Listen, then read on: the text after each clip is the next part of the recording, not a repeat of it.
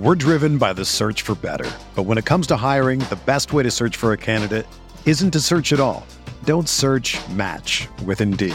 Indeed is your matching and hiring platform with over 350 million global monthly visitors, according to Indeed data, and a matching engine that helps you find quality candidates fast.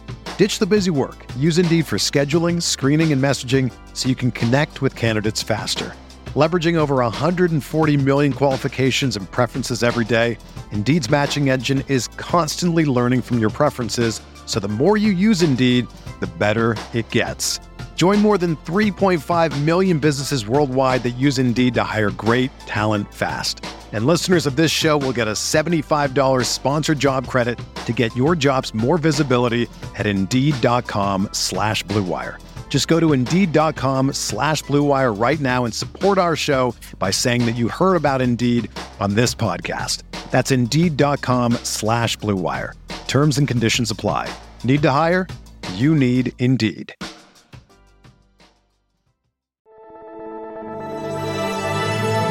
Blue Wire. Welcome back. This is the Big Blue Banter New York Giants football podcast. I'm Dan Schneider, joined as always my co-host Nick Falato. And today, during the dead of the dead of the offseason, we're going to take a little break in the positional overview series where we've been breaking down the depth charts. Though I do want to say, if you don't notice receivers coming out, it's because we have a special guest to help us break down receivers that pu- procured for the next podcast, and it won't be the next one. It will be the time we do the receivers. So I'm going to jump around a little bit with the positional breakdowns. Nick's laughing. I must have said something stupid. The way you said procured, you sound like King Joffrey. Is it urgent? Is it urgent? Mother said she wanted you. Is it urgent? Like I love that's one of my favorite lines of Game of Thrones when it's the be- it's the it's uh Blackwater Bay and uh, Tyrion's trying to lead the, the the battle. Joffrey's supposed to be there on the battlefield with the boys, with the with everybody there, with the Hound, and somebody comes up to him and he's like, because Mother wants him, and, and he goes, because Cersei wants him, he goes, they go, uh, uh, Mother has urgent business, or Mother has business for you. She wants you. And it's like, uh, i- is it is it urgent? Is it? Uh, did she say it was urgent? Like, what could be more urgent than the battle? What could possibly be more urgent, Joffrey, than the battle? But that's Joffrey in a nutshell. then again, though, spoiler alert, because that uh, was a bit of a spoiler, and you're the one who started it. yeah, no, but I was just talking about how you enunciated the. Pro- And let me just say this, by the way. Let me just say this, by the way, because I'm really happy to see this. Dylan Nels, shout out Dylan Nels here today, because Dylan Nels came back to me. We were talking about something else. He slid into my DMs about something job related, which I tried to help him with, give him some advice. But then he said, Thanks so much. This is super helpful. Also, just wanted to add, your take on spoilers is spot on. All of Game of Thrones is fair game. Nah, well, Dylan Nels doesn't know what he's talking about. Obviously, Does he? Yeah, Does he? Does he not know what he's talking about? Doesn't know what he's talking about. at some point, spoilers become no longer spoilers. Like I said, are we not allowed to talk about Isn't Cit- of the ending to like- Citizen Kane? Game of Thrones is like three years old, right? Was that a Game of twenty? Thrones is like three years old. I guess. Yeah, I don't think it's. I I think there are listeners right now who are like, I may watch it eventually. They probably don't want to hear. So. Yeah, and I'm not going to give away main spoilers. I never talked Yeah. about big events. I've never talked about the blank. And I don't blank. think what you said before was really a spoiler. That's such a No. little thing. So that's why we're not going to beep it out like we have in the I've past. tried to avoid. I did, and the one we beeped out, by the way, was not even that that beep worthy. But we'll we'll allow it. Not even that It's not beep even that beep worthy. Not even that censor worthy. But how you doing today, Nick? Before we dive into all this. I'm doing well, man. I'm doing well. It looks like it's about to rain outside, but uh, we're, we're ready to talk more New York Giants, bro. I'm, I'm just counting the days of training camp, to be honest, bro. Me too, man. I can't wait till we get into the actual football. I want to see football on the field. I want to have things to evaluate other than the speculation. But I do want to give a shout out to Big Blue Banter listener before we get going, Mo. I believe it was Mo who came into my DMs a while ago and said,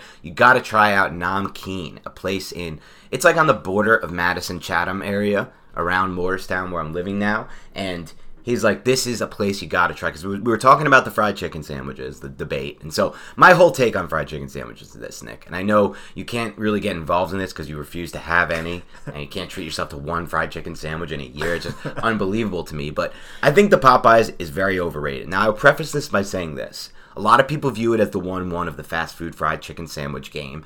And I never got the original batch of Popeyes. But remember, they had that original Popeyes chicken sandwich. Everyone flocked to it. It was like sold out. I waited on a couple lines and I missed it at. And then it went away for like a couple months and it came back. And when it came back is when I got it. And I think the second version of the Popeyes fried chicken sandwich was not good. And I've heard from people after that who have said, yeah, the first batch was a lot better than the second.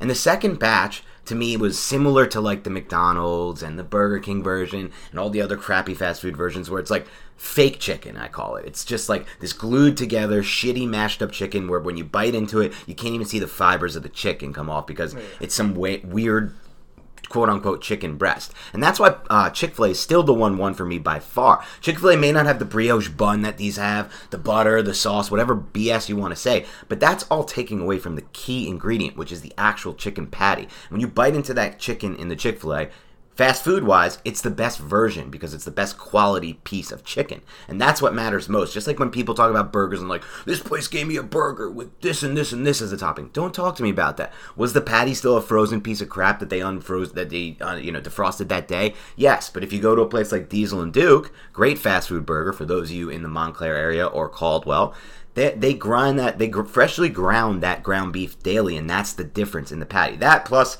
the smash technique which i will stand by with burgers using the smash technique best way to make a good burger. But you combine those two things and that's what you're looking for. It's all about the patty. It's not about the toppings. It's not about the bun. Those people who think it's about that are going in the wrong direction nick. So i wanted to come out with that rant. But mo is the one who shouted me out to this new place in the Madison Chatham area, Nam Keen. Nam Keen has an incredible fried chicken sandwich. Now, I won't put it in the mix with the with the Chick-fil-A's and the whatever because it's not fast food. It's double the price. And to me, once you get into that double the price range, it's like comparing Shake Shack burger to McDonald's or whatever. You know, you can't compare the two. Shake Shack is double the price and it's clearly better. It's a good quality burger. So, Regardless, if you're looking for a more upscale upgrade to the fried chicken sandwich, Nam Keen, I could not suggest it highly. That is one of the best chicken patties I've had unbelievable fried chicken. Nam Keen. It's like a little spicy. It's a little Indian version. I think Indian is the style there. They have like a masala chicken sandwich. But they also have the Nashville, the classic Nashville fried hot chicken sandwich. Whoo, boy, is that thing good. I loved it. I've had it now twice since. So, Mo, thank you for the shout out. Big Blue listener, Mo. Dan, are we getting uh, money from them that I'm not aware of or something? I, they should be sponsoring with that. With that, first of all, Chick fil A and Namkeen should be sponsoring after that little food rant. But for those of you who don't like the food rants, those of you who do, let us know. Some of you have said you do, some of you said you don't. We'll talk Giants football. Don't worry. Just It's the off season. We like to talk about other things. But today, we're taking a break from the positional depth chart overview series, and we are going to dive into a very, some would say way too early look at the 2022 NFL draft class by breaking down five prospects who should be on the Giants' radar, who could be on the Giants' radar, for a variety of reasons. We'll break down the prospects briefly, and then we'll get into why they should be or could be on the radar based radar, I'm sorry, based on their fit in the system, based on where the Giants are at with each position from a roster building standpoint, factoring in everything there. Who's on the roster for now? Who's going to be on the roster for the future? How strong the position is from a depth standpoint, from a top end standpoint. But I want to preface all this by saying this is based on an article Nick did for Big Blue View. And neither Nick or I have had much time to dive into the real film of these prospects. This is what we call a way too early look. So we're not going to get into the nitty gritty of these prospects, but we're going to talk about why they should be on your radar and why they could be players the Giants are looking at based on a lot of things, but mostly where the Giants are at with those positions and the fact that they have two first round picks and can be in the mix for these top end type prospects. Absolutely, and the Giants have ten picks because they have Miami's third, and they also have a Bears fourth as well. And this article was, uh, uh it was a com- compilation from Albert Breer of Monday Morning Quarterback Sports Illustrated. He put together like twenty different prospects, and the qualifications of those prospects is they have to be a uh, at least a four years in college. So you're not going to have the Kayvon Thibodeaux of the world, who is the Oregon pass rusher that everyone should know because he's an absolute stud. He's going to be a top five pick. And could be a giant. Uh, I would love if that guy's a giant. If the Giants are really, really the Bears bad, bottom or out. Or if the Bears bottom out, yeah, it's that's It's all another, about the Bears, baby. It's all about them Bears bottoming Every out. Every week I want them to lose. Every- Every week. every week because this guy is an absolute stud. But he's not going to be on the list. It's going to be those players who are redshirt juniors, seniors, fifth year guys. So that's the kind of players we're working with for this. Yeah, no doubt. All right, so those are the players we're working with. We've set the bar. Let's start with George, and I can't wait to mispronounce some of these names. I'm sure that's going to happen, as it always does for me. Let's start with Georgia edge rusher prospect, outside linebacker Adam Anderson. Obviously, before we get into him, Nick, I'm going to ask you your thoughts on him. We know the deal with these Georgia pass rushers, from Lorenzo Carter to Azeez Ojulari. The system's very similar, not very similar, somewhat similar. The terminology is somewhat similar. The style is similar, and so the Giants like to pick from this crop. In addition to all of that, Dave Gettleman is a big believer in starting a lot of years at a high level in a high level conference, and nothing is higher level than the SEC. Playing at a high level football and playing in big games. The Georgia plays in big games all the time, and so he fits a lot of what Dave Gettleman, Joe Judge, and this regime likes in a prospect. So let's talk a little bit about this edge rusher, Adam Anderson, six foot five, two twenty five, similar to that Lorenzo Carter build, I believe. Is he as athletic? What kind of game does he have? I would say Carter is uh, definitely stronger at the point of attack from the little bit that I've seen of Anderson. And I got to watch a decent amount of him because I watched Azeez Ojulari. I watched a ton of Azeez Ojulari, and I would always see number 19 on the other side. And I was like, oh, that guy's a pretty good player, really, really long type of player. But uh, I think a different type of player, maybe not as physical, but he can drop into space. He can use those long arms to close throwing windows, and he also uses his arms well against the run and also as a pass rusher because when you have that length, you can keep tackles off of you. But he's still a little bit raw. I mean, this this guy right here, he's he has three years under his belt. He has this extra year going in, but he really, really flashed in that Cincinnati game, their bowl game, where I think Georgia won 24 to 21, if I'm not mistaken.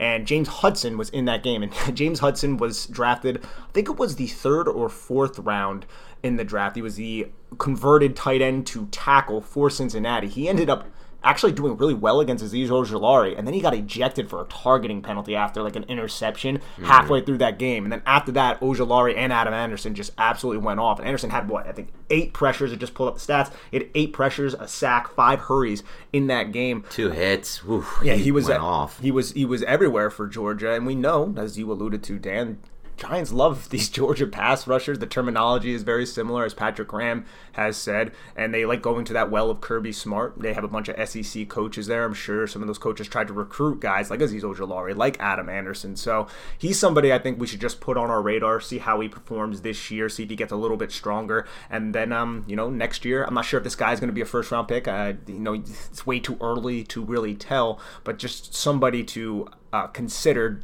because when you look at the Giants, what they do, they love going after edge guys. They like going after Georgia edge guys, and mm this is a premier Georgia edge guy. So it just kind of makes sense from that standpoint. Yeah, and one thing you mentioned in the article, something the Giants also like to target, is these edge guys slash tackles, basically the guys who play on the edge in the NFL, tackles or pass rushers with long arms. And he's got that too. And even if you saw what they did in free agency, their big target wasn't Kenny Golladay. They're happy to get Kenny Golladay, but they wanted Leonard Floyd. Before he resigned, they wanted that was the first guy they went after. That was who they wanted to spend the big money on. And he has those long arms. Hey Dan, remind me, where did Leonard Floyd go to school?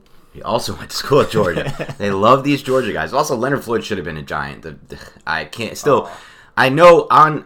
You want to take a trip down memory lane? I don't want to take a trip down memory because I already did that with John Fox himself, let me know that they the Bears did it for a reason. They knew what was going to happen there. They knew the Giants were going Floyd. And then the Titans. What a panic move! What a panic move by Reese, by the way. Like at least take William Jackson. William Jackson was awesome in college. You knew he was going to be. I mean, injuries have derailed his career. Maybe he can revive him with the Washington football team. Personally, I hope not. I don't want the football team to get a Bradberry type signing. He's a good there. player coming out, but though. he was a really good player coming out after he was injured his first year with Cincinnati, the Bengals, he had a really good second season. So who knows? We won't go back down that lane. One other thing I wanted to mention about him, though, about Adam Anderson, is I'm a little concerned with the fact that he doesn't really play that much. Like he's a big ballyhooed guy because of these traits, but he only had 130 total snaps last year. He didn't play a single game with more than 19 snaps. That was a season high against Cincinnati in the bowl game. And then if you look back, yes, he qualifies for Breer's study here because he's played, he's going into his fourth season and he's played in all three seasons before that. But 130 snaps was his most ever last year, 112 the year before, 95 the year before. And as a pass rusher, he's only had 997 reps total. So that definitely concerns me a little bit. It goes to what I was saying a little bit earlier, though. He needs to get more physical because okay. he is a pass rusher right now. He's a pass rushing specialist, and there's definitely a place in the NFL for players like that being a pass rushing specialist. But they don't want to put him out there on early downs, especially when you have players like Azeez Ojulari. And they always, I don't know who the, the physical guy they have, but they always have guys like Davin Bellamy and Lorenzo Carter, who was a little bit uh, more athletic and had a lot more capabilities than a Bellamy. Bellamy was there when Carter was there, and Bellamy was more of that, you know, strong side end. I'm going to set the edge, but I'm not going to offer as much as a pass rusher. So they probably had people like that that filled that role, mm-hmm. and they just brought Anderson in because they wanted some pass rushing juice. Now he just needs to maybe grow into his body a little bit because we're talking about a 20 year old kid. Hopefully he can put on a little bit more mass so he can play those early downs. Right, correct. And he will be eligible for the 2022 draft, and I think that in regards to if, even if he's the guy, I don't think he will be the guy, but let's say the Giants are in position in a top five draft position because the Bears bottom out. Dalton sucks. Fields has some rookie struggles, whatever it may be. The O line collapses. I think that O line could really be a problem for Chicago this season. And a lot of it will depend, hopefully, that Aaron Rodgers and the Green Bay Packers, you know, smooth things out. We do not, as Giants fans, we do not want. It's weird to say because the Giants are also in the NFC, so you would think that it's good if Rodgers gets moved out to Denver into the AFC. But for this specific season, I think we do not want Aaron Rodgers to get traded because I think we want him in that division, beating up on the Bears. We want the Bears to get those two easy losses. I think if Jordan Love goes in there, those become two potential wins for the Bears. Versus now, if Rodgers is in there, I don't see the Bears winning either of those games. And so we definitely don't want that, but I think it's going to be a little different if the Giants do have a top five picnic because last year the Giants had that pick, and there were a lot of guys we talked about that we liked, specifically Northwestern offensive tackle Rashawn Slater. Then in round two, we had some guys. Then in round three, we had some guys. And we kind of knew going in the Giants weren't planning to draft over Matt Peart. I think that whole thing is a little bit different than Elerson Smith in this regard because while I don't think they're too far off as prospects, personally, I think if you take Matt Peart in 97 or Elerson Smith, wherever he was taken a, a, few picks later in round four, they're both total project players to me. Everyone who's assuming Matt Peart is just going to be great this year and the Giants shouldn't have drafted over him no matter what are just taking a big leap of faith. They're project players. Both positions, edge and tackle, are really hard to develop, in my opinion, in the NFL. There's a ton of times these guys just end up busting, and there's a lot of swings people take, and there's mostly misses. But I think the Giants can actually draft over him with more confidence because it's different than tackle. There's going to usually going to be a rotation, especially within Patrick Graham's system. So how do you feel about that? Do you think I'm onto something there with like they're not going to be afraid to draft edges because they know they can rotate these guys versus tackle with Peart, where they're like, ideally we want somebody to play every snap there. Absolutely, and that's what we've seen. Mean, Ernie Accorsi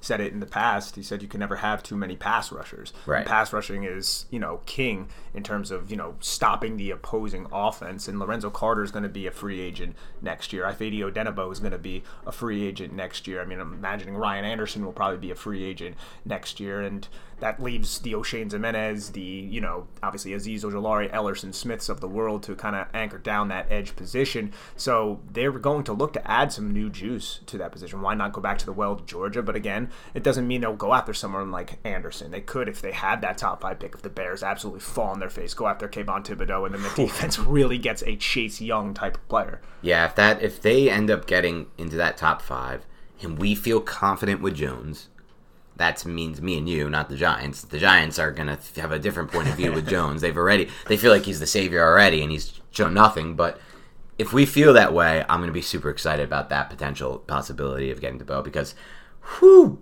baby, they put him on that defense that's already looking great. I, I don't know how many more holes they have left to fill inside linebacker. Maybe a player we'll talk about a little bit later who could potentially fill that that we'll get into in a bit. But before we get into our next player, who I am a guarantee to mispronounce. I have already guaranteed this one. I have no shot at this. I'm going to try my best.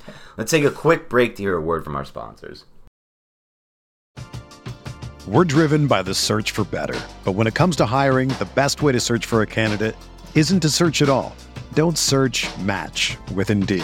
Indeed is your matching and hiring platform with over 350 million global monthly visitors, according to Indeed data and a matching engine that helps you find quality candidates fast. Ditch the busy work. Use Indeed for scheduling, screening, and messaging so you can connect with candidates faster. Leveraging over 140 million qualifications and preferences every day, Indeed's matching engine is constantly learning from your preferences, so the more you use Indeed, the better it gets. Join more than 3.5 million businesses worldwide that use Indeed to hire great talent fast. And listeners of this show will get a $75 sponsored job credit to get your jobs more visibility at Indeed.com slash BlueWire. Just go to Indeed.com slash BlueWire right now and support our show by saying that you heard about Indeed on this podcast. That's Indeed.com slash BlueWire. Terms and conditions apply. Need to hire? You need Indeed. This is the story of the one. As head of maintenance at a concert hall, he knows the show must always go on. That's why he works behind the scenes, ensuring every light is working, the HVAC is humming, and his facility shines. With Grainger's supplies and solutions for every challenge he faces, plus 24 7 customer support, his venue never misses a beat. Call quickgranger.com or just stop by. Grainger, for the ones who get it done. All right, here we go, Nick. Here's the mispronunciation on its way. I'm going to start with the team because I can do that. The Minnesota Gophers. I'm going to start with the. Then I'm going to move on to the position because I can do that. Offensive tackle, though, I think there's a chance he actually maybe getting moved into the inside at the NFL level. We'll see. I'll see what your thoughts are on that. But it's Minnesota offensive tackle prospect Daniel Faalele. I'm just going to call him Faalele. I'm sure that's not how it's I, th- I think that's actually accurate. Yeah? I could be wrong, to be honest, but I think that's accurate. I mean, this is a 2020 opt out, so we haven't seen him Okay. in a couple of years. And for those of you who don't know, man, Faalele is a 400, yes, I'm not lying, a 400 pound offensive tackle who has played on the right side for the Golden Gophers in 2018 and in 2019. Now that's massive. He actually carries his weight relatively well for someone of that size, but still, that's going to be too big in the NFL. Speed rushers are going to absolutely take advantage of that, so he may be relegated to the offensive guard spot. But I do want to kind of bring up the fact that if he does shed some weight, if he does get a little bit lighter on his feet, he does have that experience on the right side. And I think we have to be honest with ourselves and just look at Matt Peart and be like, if Matt Peart struggles this year, and then we do see Nate Solder down the stretch of the season, Giants are going to be right back in the tackle market, just like they were in 2020 and just like they were in 2020. So I'm looking at some of these top offensive tackle guys, and I, I think we should start mentioning their names. And Faalele is probably the most interesting one because of his weight. Yeah, that's a great point. Listen, when it comes to Peart, the Giants need a much shorter leash than they have on Daniel Jones, for example. Daniel Jones was a six overall pick. Matt Peart was the 97th overall pick. I would argue both positions are tough to develop in the NFL, quarterback and offensive tackle. And I would argue both positions you shouldn't be holding on to players for too long at. You should be trying to always improve at, and you should never be, you know, in that boat.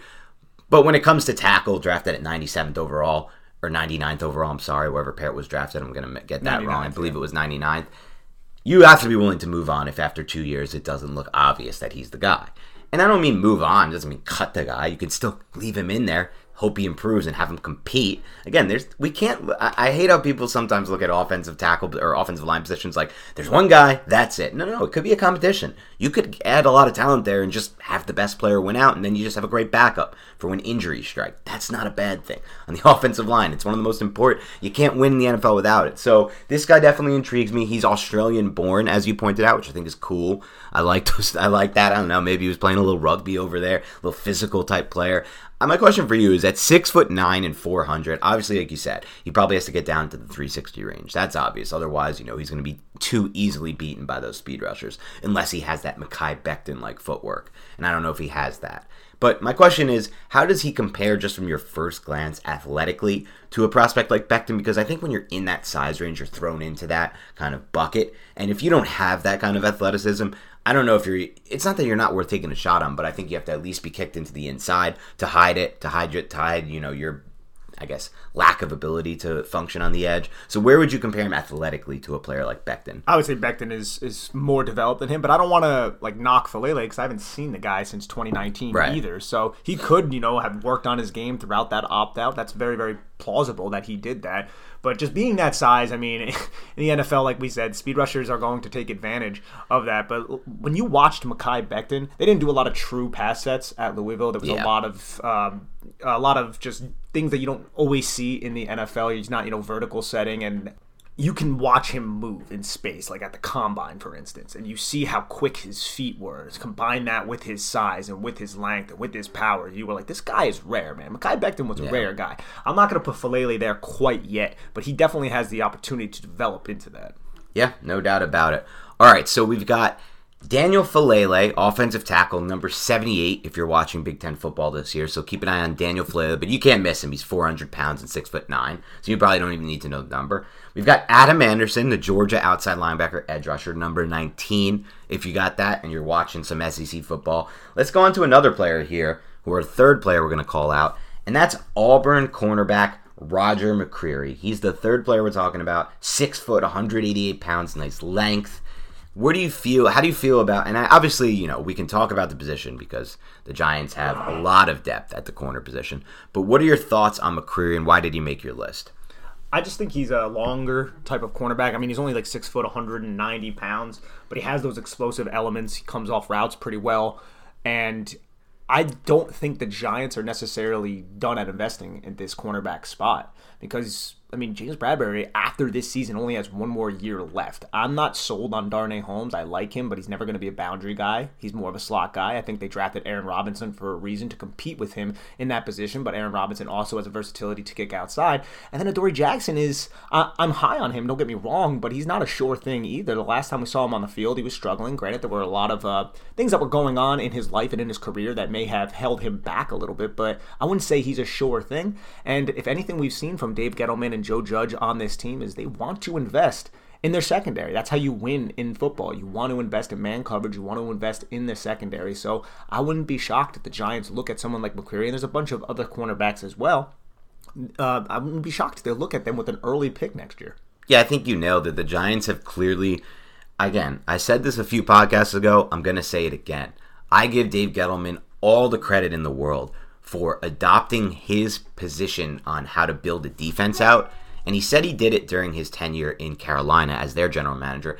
And he's made it a point with the Giants. Even if you look at like the Sam Beal decision, which I didn't like, I thought it was too much of a risk for a player who had injury issues, but at least, and I think it was a bit of a panic move because he felt like, oh my God, our corner situation is really and truly so bad from a depth standpoint. We have to force this. No one else offered more than a fourth round pick. They offered the, their third round, which was the second pick in the third round. Whatever. Put it behind us. The point is, he was still looking at adding secondary and corner players. And that's been something that he's believed in pass coverage over pass rush. And in the new NFL, I couldn't be more on board with him. So many of these offenses are designed to get rid of the ball quickly. So I don't think you could ever. It's the new offensive line for me, let's say, or it's the offensive line of the defense. I always talk about the offensive line as the bullpen. You can never have enough too many bullpen arms. You can never have too much offensive line talent and competition. I'm starting to feel that way, honestly, Nick, about the secondary, specifically the corner position, even more than safety on the defensive side of the ball with with attrition at the position, the injuries, with the fact that there's so many unique teams building these mismatch type offenses with guys that they're getting in space on the perimeter, you know, in the slot, wherever it may be, stacked against it with, with an outside receiver. You need guys who can match up. You need to get all the guys possible who can play man coverage, just like Patrick Graham said. You can find a lot of guys who can play zone. Isaac Yiadom was decent in zone last year. You need the guys who can play man because there's going to be situations where you need to play man, and you need a guy who can look good, line up across from a really talented offensive skill player who has a really interesting skill set and be able to compete with him. And so I'm always going to be in the corner market with you. I think you brought up a great point when it comes to Bradberry's contract being up. Obviously, Adoree Jackson is signed here for potentially the long term. Then they got the two slot guys who one maybe can play Aaron Robinson, the other Darnay Holmes probably never going to play the outside for the Giants at that height and length. So I think they should really always. I think that alone says they should be in the market. And I'm with you, man. Always be looking for corner talent. And let's think about the Giants just over the last two seasons, 2019 and 2020, their defense. There was always a liability that seemed to find its way on the field and was just exploited. In 2019, it was Corey Ballentine. Now, the kid's a six round pick out of like Washburn. He's, I'm not going right. to sit there and hold him, I don't want to hold him fully accountable or just you know, knock the guy, but he wasn't ready to step on the field, especially against Aaron Rod- Rodgers, who tore him up, and then Mitchell Trubisky tore him up in that game as well. And then last year was Isaac Yiadom. Week one, they thought they could play man coverage, and it just kept running crosses and pick routes, and the Giants couldn't cover it. And then Patrick Graham had to really alter his defense towards the middle of the season, and then towards the end of the season, they were one of the better zone covering teams. But if you can just get solid man coverage across the board, something McCreary can do, then that's going to be excellent for the New York Giants. That's what they're looking to do. That's what they should be looking to do. And also, another big important fact about McCreary is he's a good tackler. That's what the Giants love. They loved Aaron Robinson because he was a good tackler. He cleaned up his tackling in 2020. McCreary, I think, has in three seasons, eight missed tackles. So he has a sub double digit missed tackle percentage. And that's what the Giants like to see somebody who is a sure tackler, who can use their length to tackle, and who is physical. McCreary has all that. Yeah, there's no doubt about it. not only is he a good tackler, he's got the length. He really fits a lot of what the Giants seem to like now at that corner position. So keep an eye on Roger McCreary, the corner of Auburn. If you're watching SEC football, that's number 23. And these guys could all change their numbers, so that'll suck. But right now, it's number 23. And let's move on to another prospect who I'm actually super excited to talk about because this is a position I've wanted the Giants to upgrade for a while, and it's the tight end position. And more specifically, this is a position I've wanted them to upgrade with a prototypical potential two way type tight end. And that means you got to have the frame for it. And for me, these days, I'm considering that six five and above and about 250 and above. And you got to have the ability to also stretch the seam vertically to make you know quick little moves underneath. So you got to be a receiver and a blocker potential. And I think that we're going to get to a guy here in Iowa State's Charlie Kolar who can potentially do that at six foot six, 257 pounds, maybe more of a receiver than a blocker now, but obviously at least has the frame to potentially get there. What do you think about Kolar? Because I like what I've seen just from watching him on the broadcast angle. Have not watched much film. What are your thoughts on Kolar? I think he's uh, somebody who can block in line, but that's not his game. He's more of a receiver, like similar to Kyle Pitts. Not obviously of the ilk of Kyle Pitts. He's not that skilled or talented or nuanced or really anywhere near Kyle Pitts. But he is somebody who will try his ass off at blocking when asked to, but he's not excellent at it. So that's sure. not necessarily what you're going to get. But you're going to get a big-bodied receiver with a large catch radius and soft hands, and that's what Kolar is, and he offers that in the Big 12 for Iowa State. I uh, I'm just looking at the Giants right now though, man, and I'm like Kyle Rudolph coming off the foot injury. He'll have one year left on his deal if they were to draft someone like Kolar. Evan Engram's on his fifth year option. Where's he going to be? Kaden Smith, I think he'll be in his last year of his rookie deal at that point. Are they going to retain someone like that? I would love for them to. Somehow Levine Toilolo still on the roster. So the tight end position is a low key position yeah. that they are going to look to add to after this season, after Evan Engram's gone, and then you have Kyle Rudolph with one more year left. And this is somebody who I feel like you can align in the slot. He can be a big slot mismatch against those smaller cornerbacks in that area. You can use him in line, leak him out. Uh, I wouldn't say he's an excellent athlete, but he's a solid athlete, more of just that big body type of guy who's going to go up and make physical catches, take shots, hold on to the football. And that's really, really important in the NFL, obviously. Yeah, and he reminds me a lot, honestly, when I watch him, and it may just be because they played in the same conference, but he reminds me a lot of Mark Andrews, the Oklahoma tight end who's mm. now with the Ravens. And I feel like Andrews, because of his frame, has been able to improve as a blocker at the next level with good coaching. And I think that could be the same thing for Kolar. I know he's not much of a blocker now, but with that frame, I think it's at least possible versus a guy like Engram with his frame, it was never really possible. And so I think the best thing you said here is that tight end needs to be a major priority for the Giants moving forward. Kyle Rudolph will be, like you said, on the second year of a deal, coming off the Lisfranc this year. Older player, may even be, you know, outside chance of being cut after this offseason or this offseason. I don't think that'll happen. I think we'll get the two years. But I don't think they're re signing Evan Engram. I mean, it just doesn't make any sense given their cap situation, given what they gave to players like Golladay, given the fact that Kadarius Toney's now on the roster. There's more skill talent than ever before. Engram was never really a blocker. Doesn't really fit Jason Garrett's style to me at all. He just at all doesn't fit this system. From everything you want to go into it, the routes that he runs, the fact that he's not a great inline blocker, Engram never makes sense as a Jason Garrett tight end. Now, will Garrett be there next year? I don't know. I th- tend to think he actually will be just because I think the Giants will win enough football games that Garrett will be given another year. And I don't know if he'll be the reason they win the football games. I doubt it. But if he is, they're going to want a tight end like Charlie Kolar. This type of tight end, 6'6, 260, a guy who can play that play in, within this system. So I'm definitely intrigued by him. He wears number 88. Same number as Evan Engram. So if you're watching Big 12 football and Iowa State happens to be on, look for number 88. He makes all sorts of big plays down the field using his body to box out defenders. Really seems to be uh, excellent adjusting to the football in the air. Has all the traits that I like. Soft hands. These are the type of traits I want in a receiver. I'm less so about the pure speed and all that type of stuff. I like the guys who can do the, you know, who can make actual plays on the football when it's in the air. And so I'm definitely intrigued by Kolar. Yeah, same here. And he only has three drops on 161 career awesome targets, you know. And if you watch some of his catches, he'll be used on those deep horizontal crosses and he'll leap and you'll see him just in the air for a while, stick his hands up, make the catch, take a huge hit, holds onto the football. Love that kind of stuff, man. Can't ask for more than that. All right, let's move on to our last player here, number five. It is Penn State linebacker Brandon Smith. Everybody remembers Penn State linebacker Michael Parsons. We talked a lot about him. Is this the next guy coming up, the next inside linebacker? Because we'll talk about the position, man, but I have been looking for a nice inside linebacker to pair with Blake Martinez, and even before Blake Martinez for a long time. And I know we should preface this by saying he's not eligible to the draft until 2023. So this is a bonus play here. Our fifth pick, it's a bonus player, Brandon Smith. You're going to watch him this year, number 12 on that Penn State defense. Maybe he'll change his number.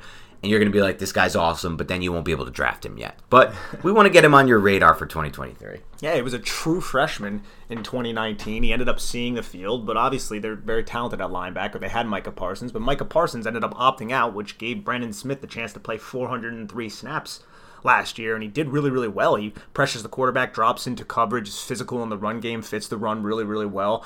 Uh, I wouldn't say right now that he has the allure of a Micah Parsons, but he could possibly grow into that because we're talking about, I think he might have just turned 20.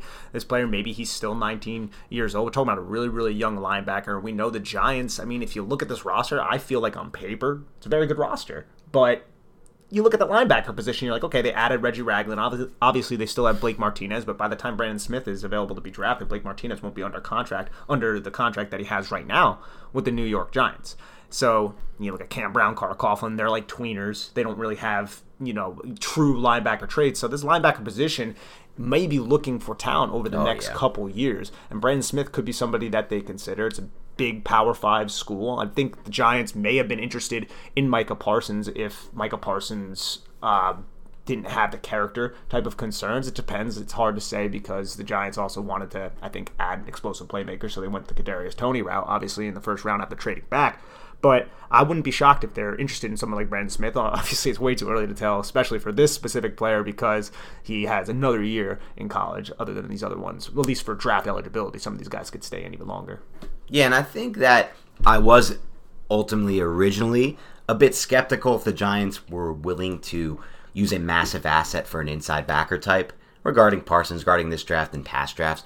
But I was changed. My opinion has changed on that since the rumor came out that the Giants were targeting Toney or Jamin Davis with that second with that 20th overall pick. Once I knew Davis was in the mix, who Washington ultimately wanted, I knew that they're more interested than we think in these second level type defenders who may not be edge guys, but can do a whole lot of other things. So that's why this guy is certainly on my radar. And Brandon Smith and Braden, I'm sorry, Brandon Smith, and maybe just maybe he can be Micah Parsons without the future future overnight in jail. ah, just a little joke, just a little little take there. I'm sorry, Micah Parsons. I don't know you, man. I'm sure you're a decent guy, but that story about you doing the weird hazing with the Penn State teammates was hopefully untrue. But if true, you're not the greatest guy. Let's just say that. And now that you're on the Cowboys, a team full of overnights in jail, I think that we could be heading that direction. Maybe who uh, knows? No, no, the, no. The I'm not going to say that. The Cowboys really, really uh, enjoy. They don't care. Yeah. Drafting uh, people who may make bad decisions later. Yeah, it's it's crazy. But we say that as Giants people, and we drafted DeAndre Baker. So yeah, you're right. Yeah. Yikes!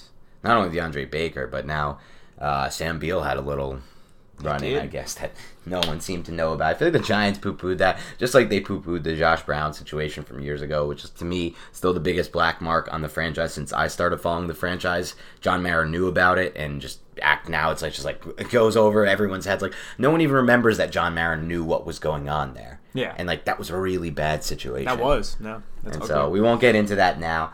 But that's our recap of five players we want on your radar as Giants fans. We start with Adam Anderson, number 19, outside linebacker edge from Georgia. Then we move on to Daniel Faalele, number 78, the offensive tackle from Minnesota.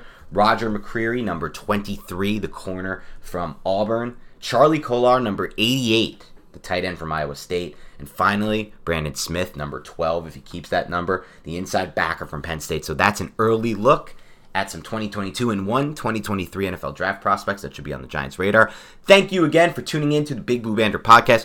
If you want to help the podcast grow, there are very simple ways to do it, but they make a massive impact on us. So it's up to you. Do you want to help us? Because we're not going to ask for much. All we're going to ask is head to iTunes, make sure you subscribe to the podcast, make sure you download every podcast because it doesn't help us if you don't.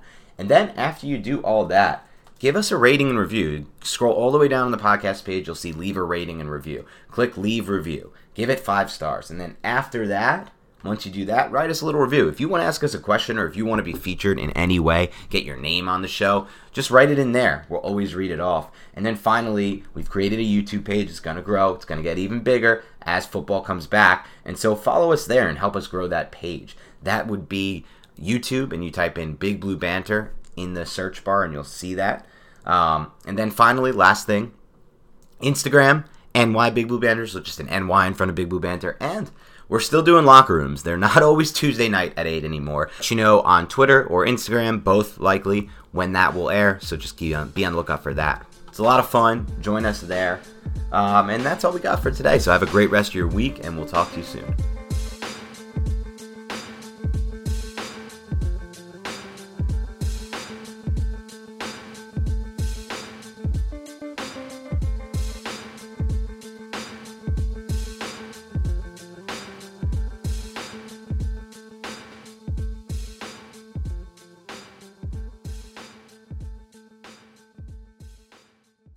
Everyone is talking about magnesium. It's all you hear about. But why? What do we know about magnesium? Well, magnesium is the number one mineral that 75% of Americans are deficient in. If you are a woman over 35, magnesium will help you rediscover balance, energy, and vitality. Magnesium supports more than 300 enzymatic reactions in your body, including those involved in hormonal balance. From functional medicine doctors to mental well being and female hormone experts, we all know that magnesium is the one mineral to improve all aspects of well being and health. But which one? Magnesium Breakthrough from Bioptimizers, the trusted choice recommended by leading experts with seven best absorbed forms of magnesium to ensure your body receives the support it needs for overall well being. Go to bioptimizers.com slash balance today and use code BALANCE10 for 10% off. Support your journey to wellness at B-I-O-P-T-I-M-I-Z-E-R-S dot com forward slash balance. Magnesium Breakthrough from Bioptimizers, your foundation to optimal health and vitality.